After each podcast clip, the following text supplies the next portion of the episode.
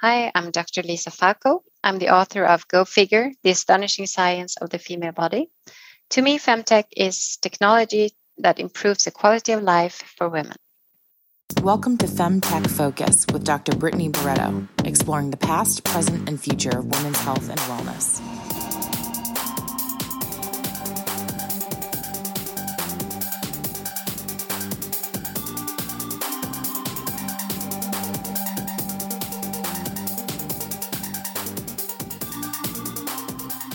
Welcome to the Femtech Focus podcast, where we have meaningful and provocative conversations with femtech experts. These academics, doctors, and innovators tell us about the past, present, and future of women's health and wellness. I'm your host, Dr. Brittany Barreto. In today's episode, I interview Lisa Falco, the author of Go Figure The Astonishing Science of the Female Body. Lisa has been working in the interface between medicine and technology for almost 20 years. She was previously director of data science at Ava, a recently acquired femtech company that was a Swiss femtech startup at one point, where she led a team developing algorithms and artificial intelligence in order to help women get pregnant faster by using their physiological data based on their menstrual cycle. Her book, Go Figure, unravels the mystery surrounding women's biology and explains what is happening underneath the surface. We all know that the female body changes cyclically every month during the reproductive years, and that it completely transforms during puberty, pregnancy, and menopause.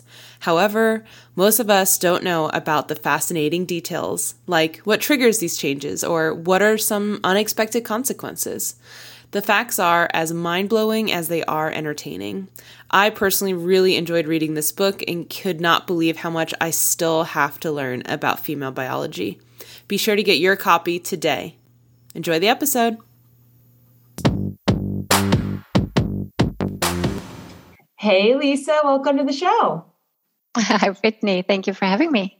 It is a pleasure to have you. I love reading femtech books, and um, yours was one of the more shocking ones where I was highlighting things all over, taking pictures, posting it on my Facebook and LinkedIn, like, oh my gosh, did you guys know this fact or that fact? I can't believe I've been hosting this show for two years, and there are still really fundamental facts about women's bodies that I do not know. that is insane to me. Um, I'm sure you get a lot of responses like that to your book. Is that true? Yeah, no, absolutely. I think we also rarely take the time to go so deep and i mean yeah. that's also something that happened in my own uh, in my own work i was working in femtech for four and a half years and really trying to decipher the female body and i i still didn't know all of this and it would have helped me so much in my work if i had mm-hmm. known this from the start yeah i mean honestly something we're going to get into the details here is in terms of like why the statement is true but i really saw the implications for um, like healthcare and the legal system around women's bodies in the United States. That if we if we're going to literally make laws that are anatomically incorrect or biologically incorrect, I that was one of the biggest things for me. Um, so before we uh, continue to just fangirl over this book, I would like to learn more about you. So, our listeners and I, we always love to hear about the journey. You know, where are you from? Where did you know did you go to school? Did you have a career? Tell us about what you know culminated up into writing this book. Uh, sure i'd be happy to. So i'm actually an engineer to start with an engineer in physics. So I, that was kind of a hard thing for me to study. It was a bit more theoretical than i had hoped for when i started. But then i found this uh, this uh, way of branching into more life science application and also into more programming and image processing. And that was a way I really, then for the first time, I really started to enjoy what I was doing. So uh, then I studied first uh, in Sweden because I'm Swedish. And after my, my Master of Science, I uh, moved to Switzerland where I did a PhD on uh, brain imaging. So um, I was exploring new methods of finding out how different parts of the brain were connected together, how the wiring of the brain was. And that those methods could then in turn be used for, for more fundamental research. and I really enjoyed that a lot. Um, but when my PhD was ready, I had the choice of staying in academia or uh, or moving into industry.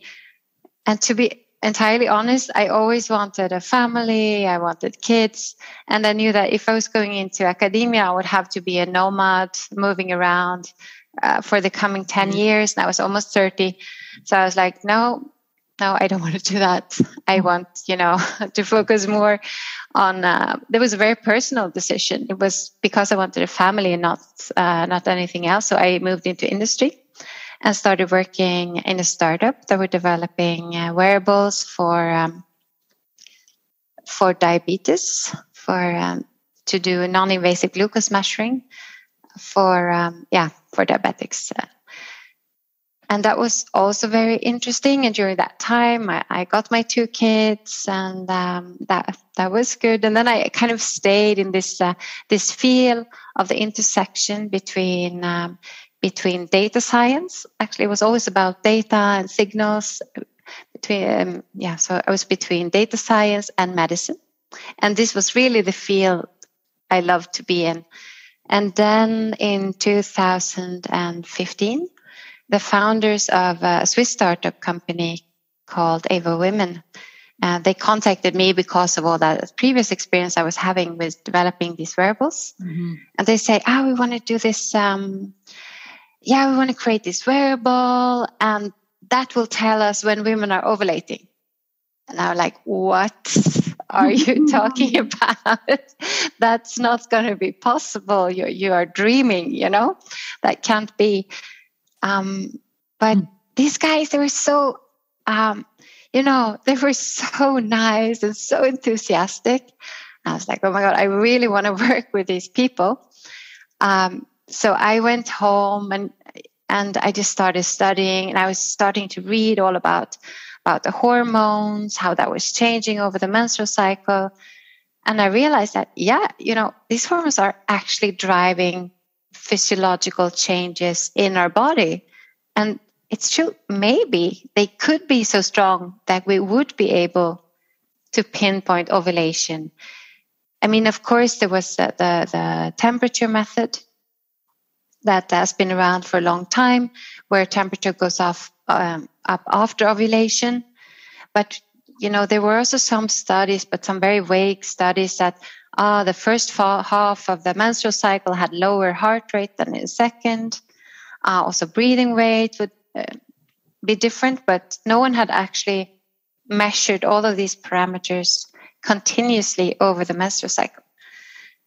And I was, I just felt that that you know, it was a good moment to me for my kids were a bit bigger and I wanted a bigger challenge. And I really liked uh, the founders. So I just said, yes, no, you know what? I'll do it. I join you. And um, I started there as um, head of data science. And what I was doing was basically developing the algorithms for our first uh, product for this wearable that was measuring. We were measuring temperature, heart rate, uh, breathing rate, different HRV measurements, um, sleep, and so on over the menstrual cycle. So and Ava Women today is a successful wearable, you know, fertility and contraception company, right? Um, actually, we haven't got approval, or we, it's not we anymore, I, I but um, it has not been approved for contraception yet. But fertility, it's, at least. For fertility, it yeah. is contraception i mean the algorithms are there they're working yeah. but we need to actually prove it in a clinical study that it's uh, it's solid before you can go out mm-hmm. you know it's really has very large consequences. Oh, obviously, yeah. if you're clipping it, you won't get pregnant. Yeah, totally. Well, yeah. that sounds like such an important and interesting background that brought you to writing this book because this book is very data driven. You are a data scientist, but the book is for me um, a really deep dive into like um, it's like a everyday person medical book about women's bodies. Is kind of how I read it. Like it was in my language, and but I was learning about facts about the female anatomy and biology that I had not known. So, can you give our listeners just a brief description and summary? What is uh, Go Figure about? So, Go Figure really it is exactly what you said. It kind of explains all the mechanism that is going around uh, in in our body, how our repro- reproductive system is working, all those hormonal interactions, how they're all led from the brain, and all the consequences they have um, on transformations that are continuously happening. We have, you know, this cyclic transformation that is the menstrual cycle but then we also have these really big transformations, uh, puberty and menopause, and of course, pregnancy, which is a huge uh, transformation where everything in your body changes basically. And I try to explain exactly what those mechanisms are because I think it gives you a lot of comprehension for for what's happening and also gives you a lot of tolerance towards yourself. Like, why do I feel strange at this period? Or why do I feel unhappy at this phase of my pregnancy? Why do I feel like this? Is this normal? Is it not normal? And for me, it's a kind of justification, you know. this is how I feel. And my book is answering the question, why do I feel this way? Yeah. And, why did really you feel want- compelled to write this? Why did you feel like women needed that reason why to explain what is happening to them? I think I feel that women are often not being taken very seriously. And mm-hmm. to be quite honest, you know, I'm I'm an engineer in physics. I've been mainly been around men my entire life. I think myself, I also been, you know, um, guilty of not taking other women seriously because it's very easy to relate to, to people that have the same problem that you do. Mm-hmm. But if you don't experience a problem yourself, it is quite difficult to take other people seriously where you simply can't relate. Mm-hmm. And I think that's really interesting to to see, for instance, if you have menstrual pains. I don't have menstrual pains, for instance.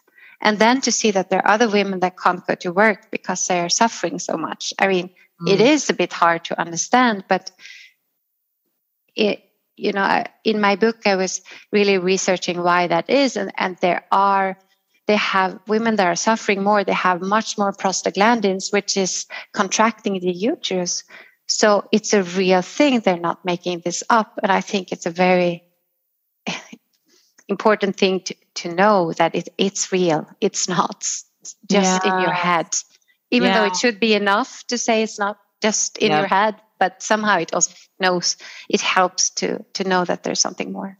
Well, I mean, with the history of women's health being like we just diagnosed every female with hysteria and put her in a like a hospital system you know the fact that we can break this down and say hey anatomically biologically metaphysically here is what is happening it's not in their yeah. head right um, exactly. what have been people's responses to your book I mean, it's been it's been very positive. I, I'm really happy to see how how people ha- have reacted and, and they seem to learn a lot. And I even have gynecologists that read it that said, Hey, I, I didn't know this. This is amazing. Gynecologists. Yeah. Yeah. I yeah. mean, again, I'm not surprised. I'm not a gynecologist, but I literally talk about women's health every day for two years, if not yeah. longer. and I didn't know a lot of the facts in there. So not surprised. No, but- yeah, but when I was re- I was writing the book, I was studying like crazy. I read everything. Mm. I went down allowed myself to go down every single rabbit hole.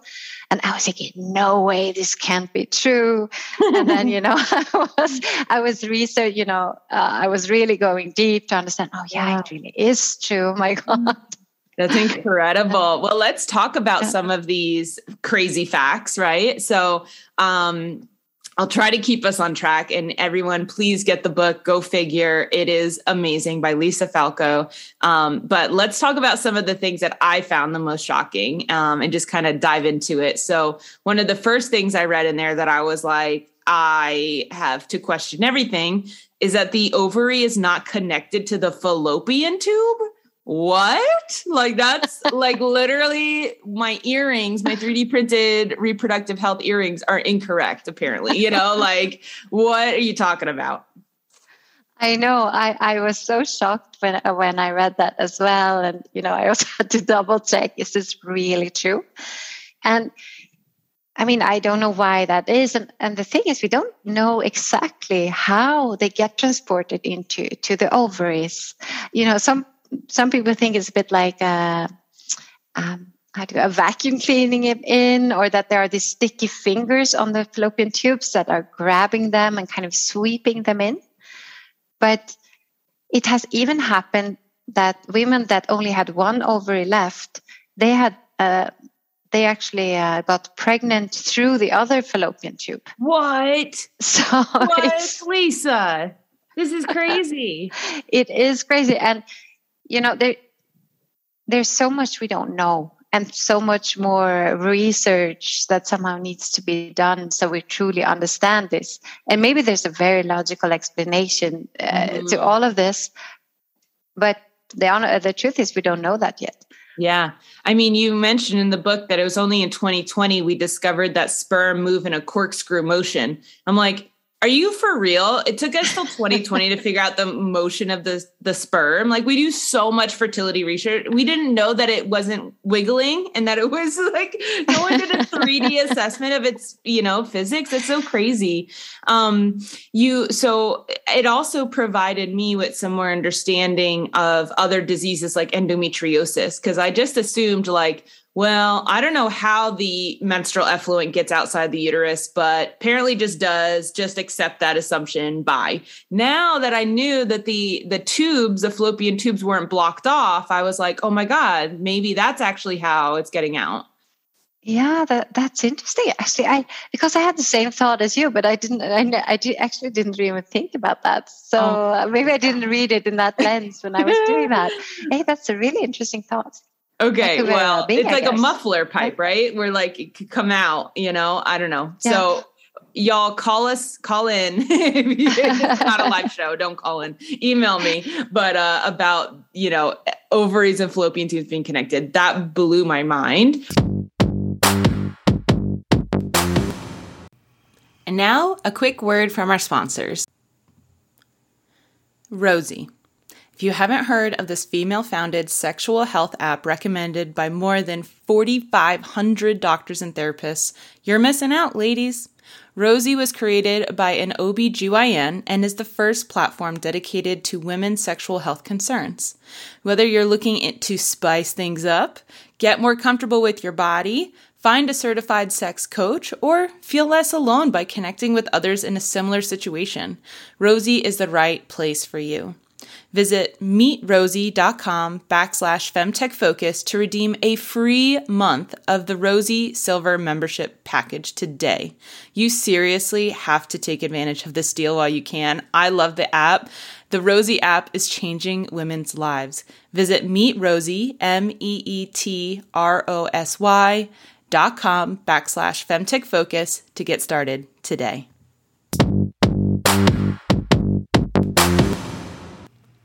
Now in its fourth year, the Women's Health Innovation Summit returns to Boston on September 29th and 30th. Their mission for 2022 and beyond is to draw upon the lessons learned and consider how to continue to drive momentum in an industry that's gone from being considered as niche to essential. Learn more at www.womenshealthinnovationsummitusa.com and enter promo code FemTechFocus10 for 10% off your ticket. That's Women's Health Innovation Summit USA.com, promo code FemTechFocus10.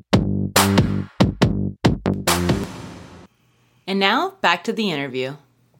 Um, the next one I wanted to talk about was there are specific seasons and times in the day when women will peak in certain hormones and when they ovulate. Tell us about that. What seasons and what times, and do we know why?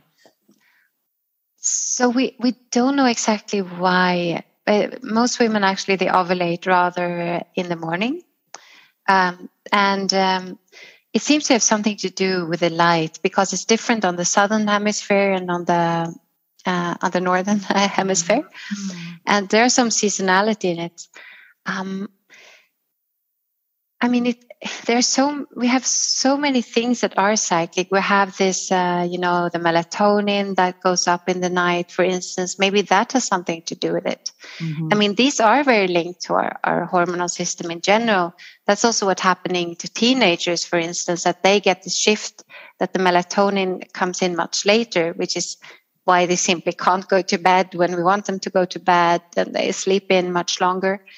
Mm-hmm. That's also linked to those hormonal changes. And, and there are some links there that we don't know exactly why that happens. So we can only observe um, that that is a phenomenon.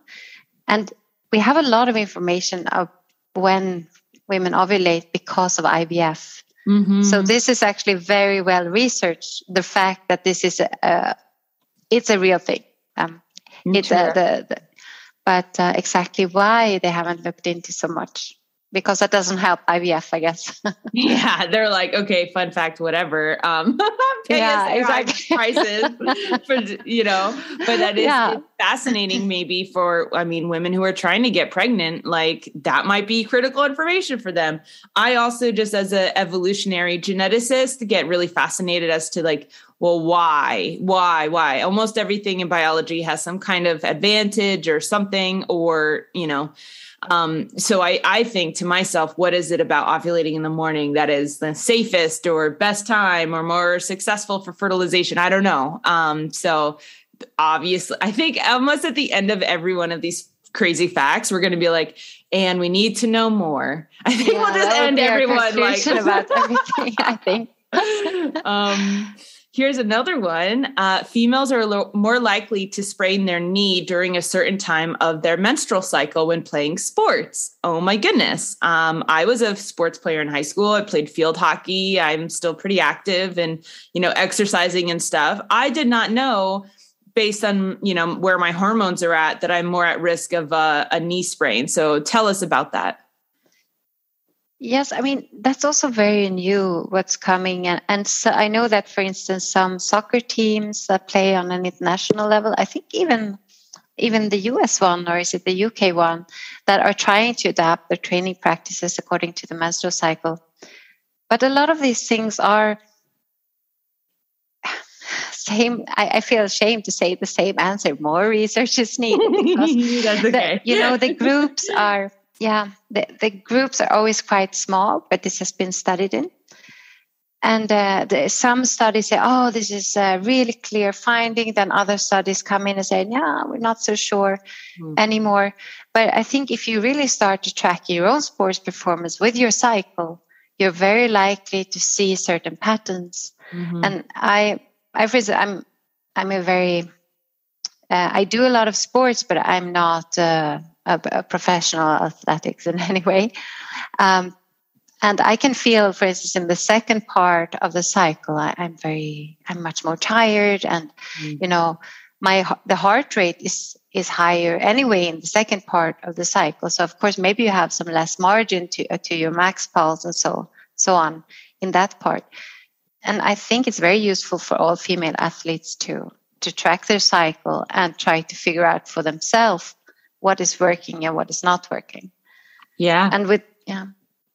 Yeah, I mean, I remember playing sports and there was like, you know, the hard day, you know, where you're going to run crazy amounts of miles and then there's like the off day, but like there was no rhyme or reason for that besides like our our you know societal schedule but certainly not based on my biological schedule. Um, so that you know wild ai is a, a, fitness app that's taking this into account and they're definitely going to crack some codes on it. So i'm i'm wondering if helen from wild ai is also including any injury tracking because maybe that could have something to do with with this as well. That would be very interesting. yeah.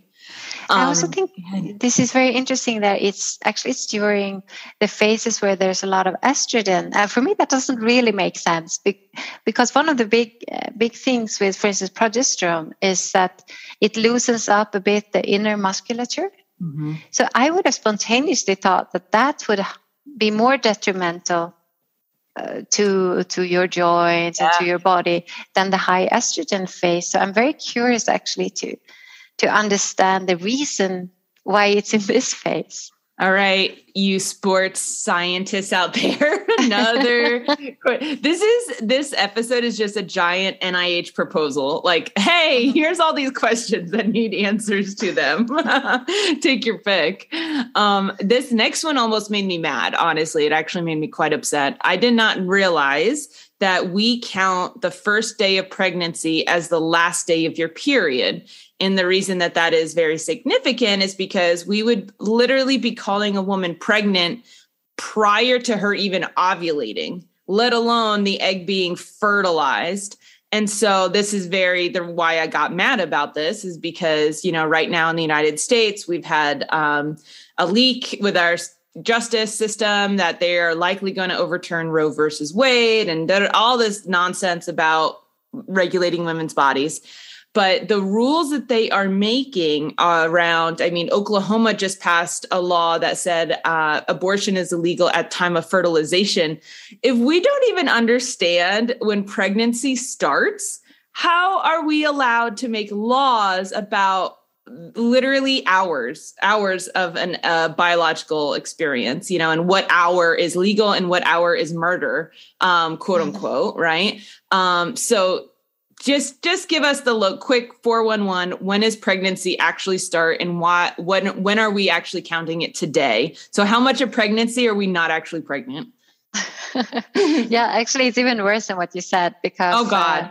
uh, uh, no but it, actually a pregnancy is counted like medically counted from the first day of your menstruation. First day it is worse. It is worse it is even worse. y'all. okay y'all. and if you have you know the average is that that you would ovulate after two weeks mm-hmm. and then uh, you know the, the egg would get fertilized very quickly after yeah. uh, after ovulation but then it travels into the fallopian tube and it uh, it will hatch in there uh, maybe uh, after a couple of days and then it will continue um, yeah, it continues to travel into the uterus, and then it uh, it gets stuck in the in the uterine wall, and this is approximately nine days after the ovulation. My goodness. So it's actually not, and then it starts to produce this um, a, this hormone HCG, which is a hormone that you can measure with a test. But then it takes a few more days until you can even measure and you say be a high enough concentrations to even realize it in your urine, right? Exactly. And that if you are like really eagerly waiting, then you can at the earliest know this uh, the day you would normally get your next menstruation. And average is 29 days, but mm. I mean, there are women that are having um, longer cycles, cycles of 35 days. It means that, you know, they have not even missed their first menstruation when they are legally in week five. Oh my God. So there is worse than I even said, isn't it? Women could yes. be quote unquote a month pregnant before they actually are pregnant or could, could yeah. test positive to be pregnant. Yeah. You know. Exactly. Oh. So it's not, you know, that you're you're you're being sloppy or not aware. It's just like there's no way you can know if you're yeah. pregnant. And for women for some women that are on this rather longer cycles um, yeah there is that's five weeks in that you you would even find out that you're pregnant. Oh my gosh. And we have laws now coming out that is like six weeks after six weeks it's murder. And it's like oh my god if she didn't you know it just we we have episodes on abortion so y'all you can just go tune to those but this is an for me was super super critical to to tell people about because you know the more that we know about women's anatomy and biology and you know physiology we can more accurately make or def- not make laws right um mm-hmm. we can I, I i just i felt so compelled like please dear god let there be a medical doctor reviewing these legal paperwork and and marking it up saying that's literally in biologically wrong. Because i just i obviously get very passionate about this. This this blew my mind. This one was the one i was just like i i can't go go to sleep yet. I have to keep reading. Um Let's talk about another part of pregnancy I found super fascinating. Um, morning sickness. You claim that potentially, and you know, it's not you, like you from your research, that it shows potentially morning sickness is an evolutionary trait to try to preserve that early stage of the fetus. So tell us a little bit more about that. Yeah, well, it's quite simple actually, and quite logic if you think about mm-hmm. it. That that you know the, the fetus really needs to to survive and if you eat something that could potentially poison you then then you would lose the fetus and it wouldn't survive so the purpose is to prevent you to test new things and be a bit more suspicious uh, towards certain foods that could have a bad impact uh, on your health. So you become very, very restricted in what you actually want to eat. So it's a survival mechanism everything the fetus is doing to us is like survival mechanism trying to grab the most nutritions and even you know it's even just forming our brain so that we want to take care of it once it's out it's um, it's quite insane what's yeah. happening in a pregnancy it is. It absolutely is. Yeah. I thought that one was similarly thought, oh, well, yeah, duh, of course, you know, but also I never questioned morning sickness before. I was like, oh, that's just an unfortunate thing that happens. But now I'm like, oh, it's your it's you're protecting yourself, feeling a little less upset about it. Um exactly. And I think it's almost everything happens uh, for a reason, an evolutionary reason. Uh, it's maybe not so uh, maybe not so sexy, but it's also very cool though. And I think it allows you to be more tolerant towards it. And if you can look at it, okay, this is protective mechanism. I will have to deal with it. Maybe it makes it easier maybe not. I was lucky. I, I didn't have morning sickness. So, uh, the next thing I found it fascinating was that breast milk doesn't just drip out, but it shoots out like a faucet. what? Uh, like apparently the baby doesn't get anything for the first like 30 seconds of suckling, and that that suckling though is the activation to a cascade of hormones, which then releases the milk from the breast into the nipple and it can literally shoot out. I was like, oh my God. I don't know what was happening between the nipple and the baby's mouth, but I did not realize it was like he, the baby was turning a knob, you know, and turning on a faucet. Tell us more about that part. Um, yeah, that I mean, it's uh, what's happening is that you have this milk releasing hormones that is uh, actually oxytocin. This is this cuddle hormone that um, um, yeah, that every touch that you have with another human being, it releases more of this oxytocin. And that has this effect that it's uh, really releasing the milk and making it spray out together with the fact that the, the fetus is no, not fetus. Sorry, it's a baby now. We're about fetuses. Yeah. yes, now it's a baby. Um, that it's creating um, a, a, vacuum inside the mouth, and that also create with that vacuum, it's also really being pulled out. Mm-hmm. But it's I don't know. Um, I don't think you have have breastfed because actually all women that have breastfed knows that when then the the baby accidentally uh, releases from the breast, sometimes you get completely sprayed in the face as well. Oh so my god! Yeah, no, I haven't breastfed. You're right. Yeah, so I didn't know that. Mom, message us. Have you sprayed your baby in the face with your breast milk? Is that like, you know, I had no idea. No, that's right. Actually, there also I, I had to look that up when I was writing the book, and because you can't really squirt the milk really far. And I was like, how far can it get? yeah. And I was like reading. Uh, I put that in a book as well. I think there were some women that managed, you know, to do six meters. How I don't know how much uh, this in a feet. meter is three feet, so six times three yeah, but like 18, 18 feet. feet. So. Oh my God. That's so far. it's really far. It's an amazing mechanism. but the whole, I mean, the whole anatomy of the breast is also something that uh, was only known very recently. Mm-hmm. Um, I think it was entirely rewritten uh, in the beginning of the year 2000s or so how how um, yeah these uh, milk glands are working inside and what their anatomy really looks like. So it's also very new new mm. science that's coming out there. Yeah, and it's yeah. and it's being sponsored. Normally, these things are actually not coming from academia, but from companies developing uh, breast pumps. Oh. that have spent this oh. time doing it. So. Well, you know what? That's a really common femtech phenomenon is that most of the research now is being done by startups. And, you yes. know, seed rounds are, are essentially R&D rounds where it's you're not building an MVP yet, you're building out the data set that you need in order to create the product because no one did the research yet. So mm-hmm. that does not surprise me too much that that's the who's doing the research on it. Uh, the next thing I found sh- uh, and, and very interesting, less shocking, but interesting, was that girls today are entering puberty earlier than they ever have in history. Tell us more about that. Again, I mean, there are many different theories why this is.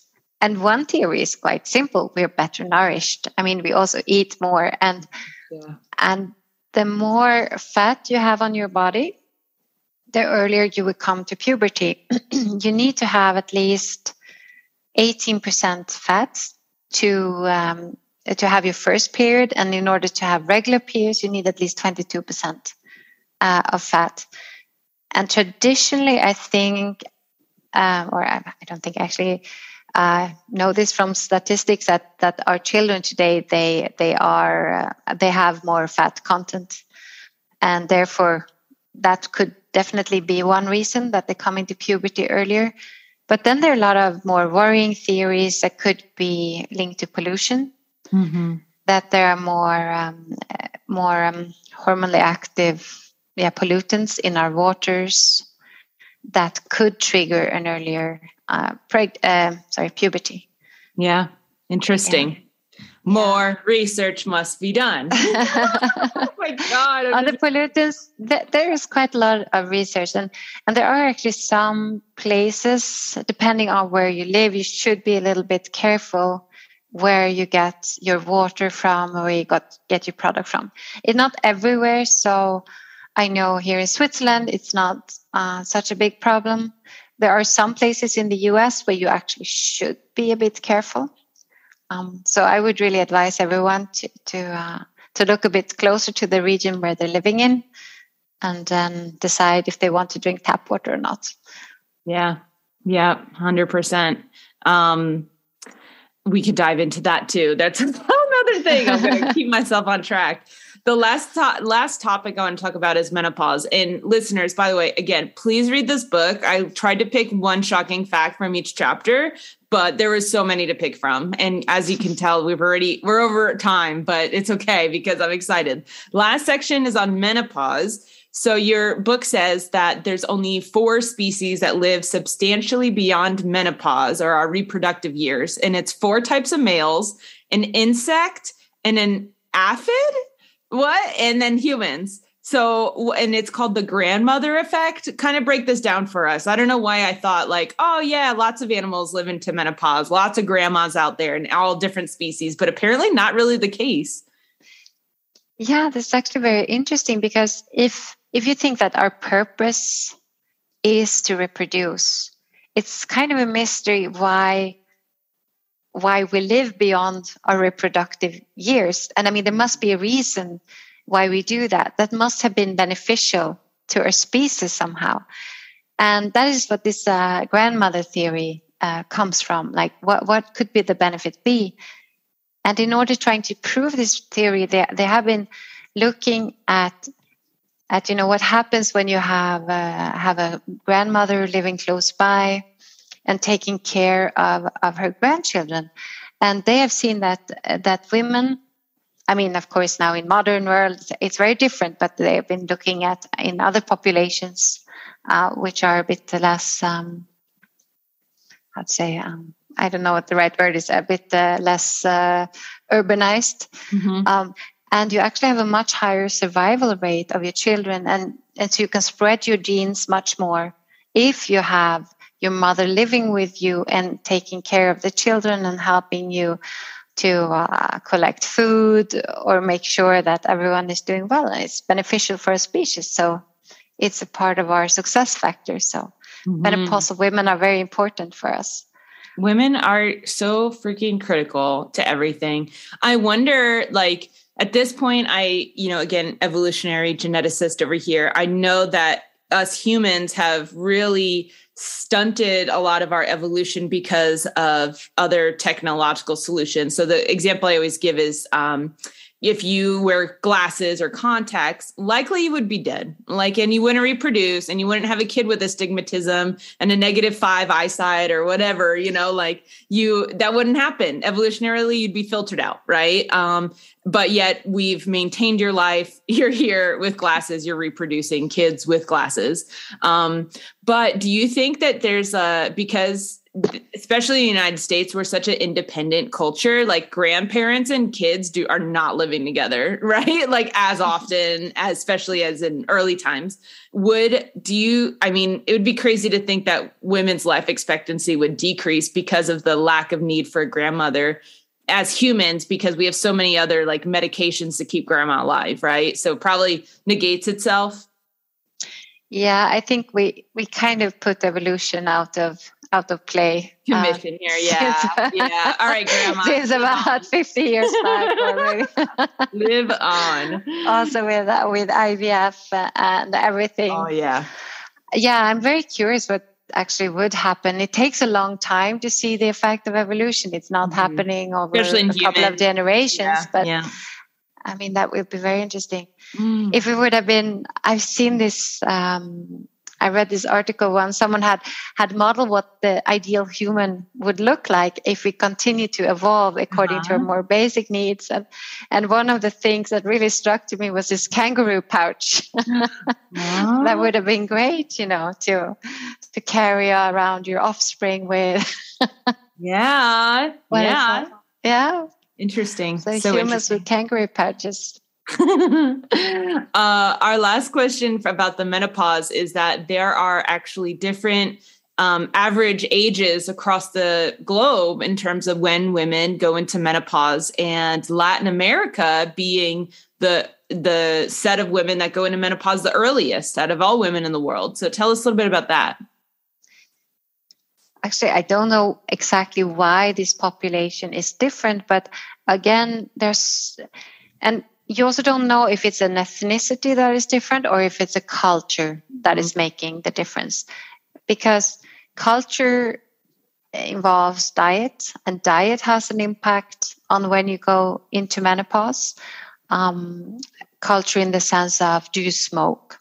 If you smoke a lot then you you actually produce more uh, follicle stimulating hormones which means that you ovulate more often and this actually accelerates aging uh, of your wow. ovaries. You will go earlier into menopause if yeah. you smoke, for instance.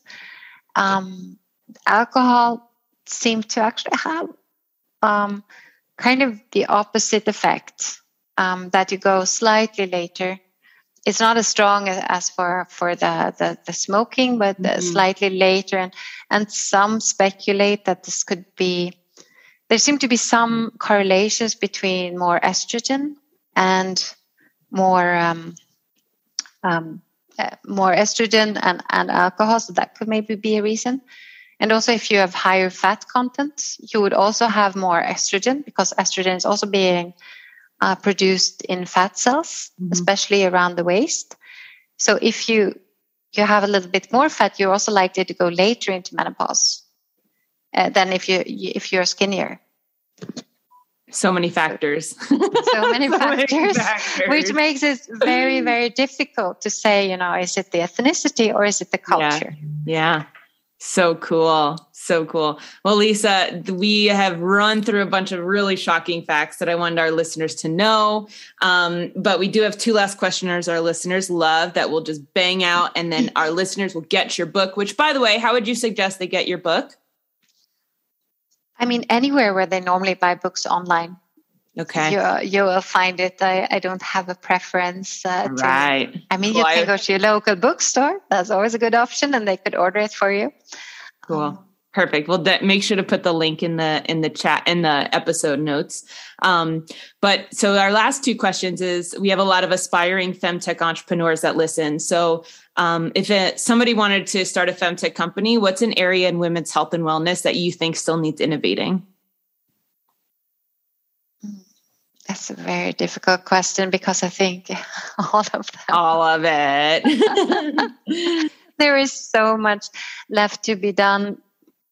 But I mean, you, yeah, where you have to look where the women have the most pain and then try mm. to to solve that. Of course and i would you would hope that with this book i would find it but i just found that it was so broad and there is so much need. So i would just go out and ask the women in your surrounding and see what is your biggest struggle yeah. and then try to figure it out a yeah. solution for that struggle.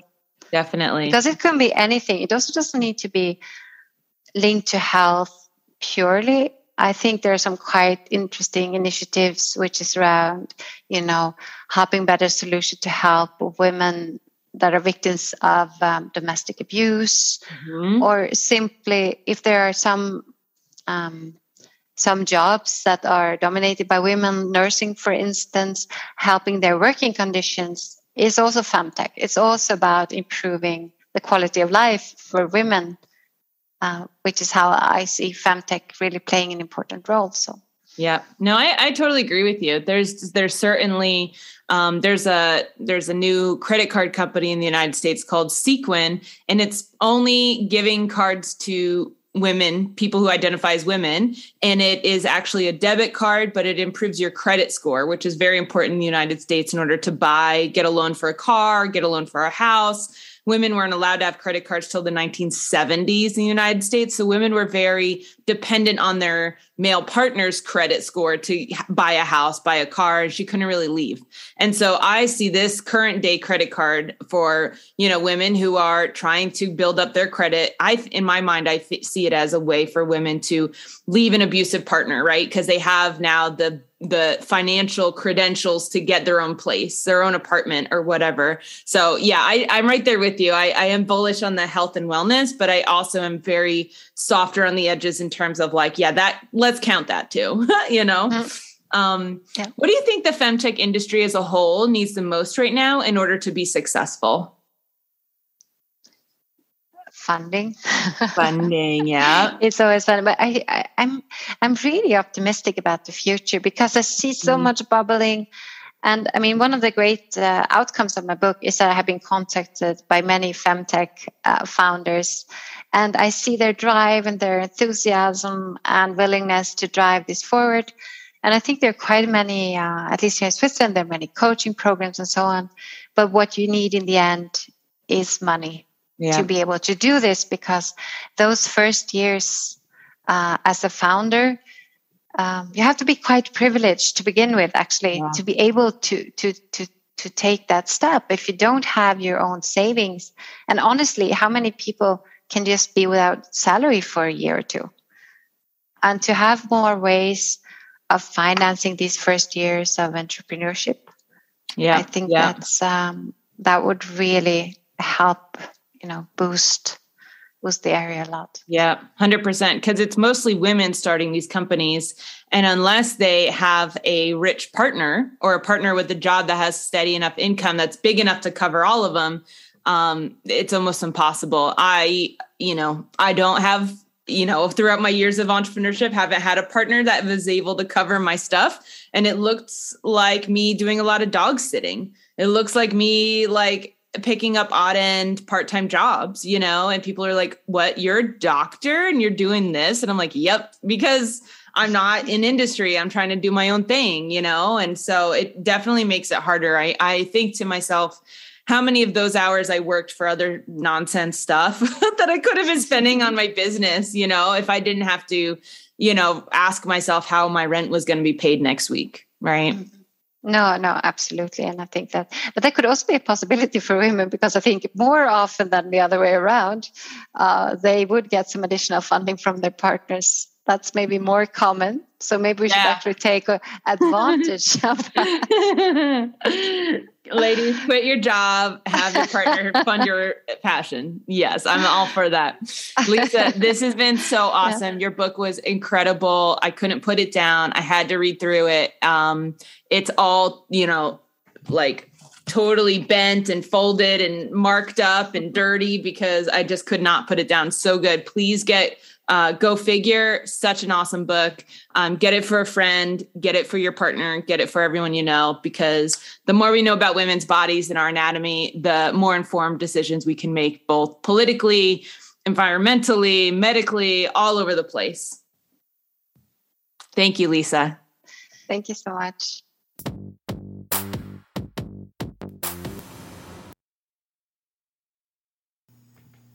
Thank you for listening to my interview with Lisa Falco, the author of Go Figure The Astonishing Science of the Female Body.